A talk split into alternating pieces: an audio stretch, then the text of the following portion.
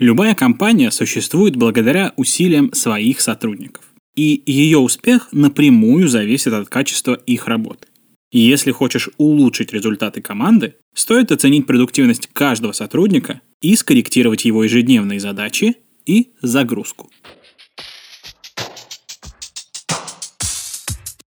Привет! Ты слушаешь 13 выпуск «Потом доделаю» подкаста о том, как укладываться в дедлайны, работать в команде и быть лучше.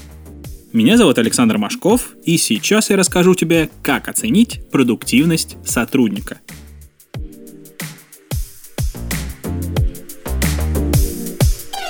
Для начала давай разберемся, зачем вообще проводить оценку персонала. Без оценки сложно понять, что из себя представляет сотрудник. И, как следствие, нельзя распределить задачи, то есть нужно ли кого-то загрузить сильнее, а с кого-то наоборот снять задачи. Распределить полномочия, то есть повесить высокую ответственность на тех, кто сможет с ней справиться. Назначить справедливую зарплату, соответствующую умениям и эффективности сотрудника. Установить подходящую систему мотивации для каждого сотрудника. И определить перспективность каждого участника команды и понять, нужен ли он или его должность в компании. Короче, тебе стоит оценить продуктивность каждого сотрудника, чтобы понять, на что он способен и сколько должен получать за свое время. Но прежде чем приступать к оценке, нужно разобраться, что и как нужно оценивать. Чтобы полностью оценить продуктивность сотрудника, нужно обратить внимание на два критерия. Первый – это какие навыки у него есть. Их оценивают еще на этапе собеседования, но и по ходу работы не повредит периодическая оценка. Навыки бывают следующие. Это hard skills, то есть все профессиональные умения, связанные непосредственно с работой. Оценить их можно с помощью тестовых заданий и экзаменов. И soft skills – это универсальные умения, которые полезны всем. Критическое мышление, коммуникация, эмоциональный интеллект и многие другие. Оценить их со стороны сложно, но можно. Самый простой способ сделать это через банальный разговор. И второй критерий – насколько эффективно сотрудник достигает целей. Тут все можно вполне конкретно посчитать. Сколько заявок должен закрыть менеджер? Сколько макетов должен нарисовать дизайнер? Сколько посылок должен доставить курьер? В ход могут идти любые численные метрики. От количества закрытых задач до конверсии с первого контакта в закрытую сделку. Разница в требованиях должна учитывать не только разные специальности, но и разный уровень умений и ответственности. От ведущего специалиста ты явно будешь ожидать больших результатов, чем от начинающего.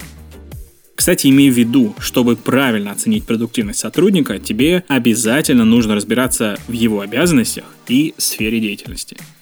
Для оценки сотрудников есть вагон и маленькая тележка различных методов. Зачем их столько, вообще непонятно. Для одних понадобится помощь коллег, с другими можно справиться самостоятельно. Вот вкратце про самый примечательный. Матричный метод – Сравнение умений конкретного человека с ожиданиями от среднего представителя этой должности. Метод системы произвольных характеристик. Составление мнения о работнике после перечисления всех его самых выдающихся достижений и провалов. Метод групповой дискуссии. Обсуждение качеств сотрудника всем отделам, включая его самого. Иногда для таких обсуждений приглашают экспертов со стороны, потому что они не предвзяты. Метод 360 градусов. Всех коллег-сотрудника просят дать оценку его качеств и навыков. Метод бальной оценки. Сотрудник получает баллы за любое действие или бездействие, и через какое-то время подсчитывают сумму баллов и сравнивают с образцовым ну, или средним показателем. Метод свободной бальной оценки. Похож на предыдущий с той лишь разницей, что здесь баллами оцениваются профессиональные и гибкие навыки сотрудника. Затем они суммируются и сравниваются с идеальным показателем.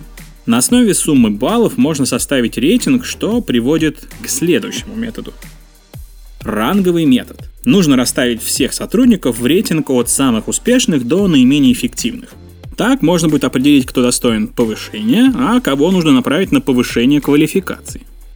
Сейчас появились новые методы оценки, самым популярным и эффективным из которых является метод KPI – ключевых показателей эффективности. Работает просто – Руководитель составляет план, который сотрудник должен выполнить. По прошествию определенного срока фактически выполненные задачи сравниваются с планом. Оценить выполнение задач можно как количественно, то есть сколько закрыто заявок, сколько пришло клиентов, сдано проектов и так далее, так и качественно, насколько выгодный клиент, чему научился сотрудник. Главное прописывать реалистичные KPI. Для адекватной оценки персонала нужно следовать нескольким правилам, иначе процесс потеряет весь смысл. Первое правило. Документируй все связанные с оценкой действия, чтобы избежать недопониманий. Второе правило. Оценивай продуктивность регулярно, а не когда придется. Третье правило. Периодически меняй и расширяй критерии оценки. Так сотрудники не смогут их отследить и подстроиться. Четвертое правило. Проверяй только то, что действительно важно для конкретной должности. Драконить сотрудника за незнание каких-то вопросов, которые для его работы не нужны, это вообще полный отстой. Пятое правило. Сформулируй единые требования для сотрудников одной специальности и уровня ответственности. Шестое правило. Аттестация не должна быть смыслом работы, и ее нельзя использовать для контроля рабочих обязанностей. И седьмое правило. Если ты руководишь небольшой командой, есть смысл иногда привлекать сторонних экспертов для оценки продуктивности. Ну вот у тебя все данные на руках, ты все собрал, все проанализировал, а дальше ты что делать? Для начала обсуди с каждым сотрудником оценку его продуктивности. Если оцениваешь общий показатель эффективности команды, ознакомь с ними всех сотрудников, а потом вместе решите, что и как можно подтянуть и исправить. Тебе решать, что делать с конкретными работниками после получения результатов оценки. Если ищешь человека, которому можно делегировать больше обязанностей, повысить должности или увеличить зарплату и бонусы, обрати внимание на людей с самыми высокими оценками. Здесь, правда, есть и подводные камни. Если человек хорошо выполняет свои текущие обязанности, вообще не факт, что он сможет справиться с чем-то новым. А вот с низкопродуктивными сотрудниками придется в любом случае поработать. Кого-то направить на обучение, кого-то перевести на более подходящую должность, а кого-то, увы, уволить. Так или иначе, оценить продуктивность персонала однозначно стоит. Так ты будешь знать, что из себя представляет каждый сотрудник, а значит сможешь найти к каждому правильный подход и добиться крутых результатов для своей компании. И небольшой анонс. В эту пятницу у нас выйдет первый спешл. Как я уже неоднократно говорил, в этом подкасте будут не только аудиоверсии статей из нашего блога, но и интервью с крутыми проект-менеджерами и любыми другими специалистами, у которых можно научиться чему-то полезному в плане продуктивности и отношения к работе и жизни. Короче, не пропусти. Большое интересное интервью уже в эту пятницу. Ну и, естественно, спасибо, что слушаешь наш подкаст. Если ты все еще не подписался, скорее иди подписывайся, чтобы не пропустить новые выпуски. Мы, напоминаю, есть везде. В Apple и Google подкастах, Яндекс Музыке, ВКонтакте, Кастбоксе, Spotify и Ютубе.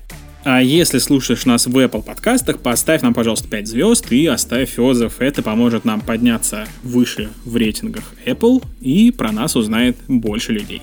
Вот теперь точно все. До встречи во внеочередном пятничном выпуске.